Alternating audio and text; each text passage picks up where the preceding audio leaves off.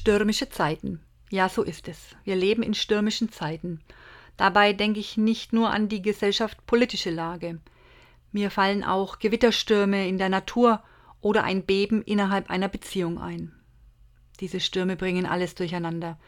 Wir fühlen uns manchmal hilflos oder vielleicht sogar ausgeliefert. Die Bibel erzählt vom Geist Gottes, der weht, wann und wo er will. Ich kann ihn nicht sehen, aber spüren. Diese Gotteskraft will allerdings nicht zerstören, sondern anregen, motivieren und vielleicht etwas anschubsen. Wenn ich den befreienden Geist Gottes ernst nehme, dann kann ich mich den Stürmen unserer Zeit mit etwas mehr Zuversicht stellen. Und das wünsche ich Ihnen, dass Sie diese positive Kraft spüren dürfen und sich vielleicht dadurch etwas angeschubst fühlen und mit etwas mehr Zuversicht nach vorne blicken dürfen.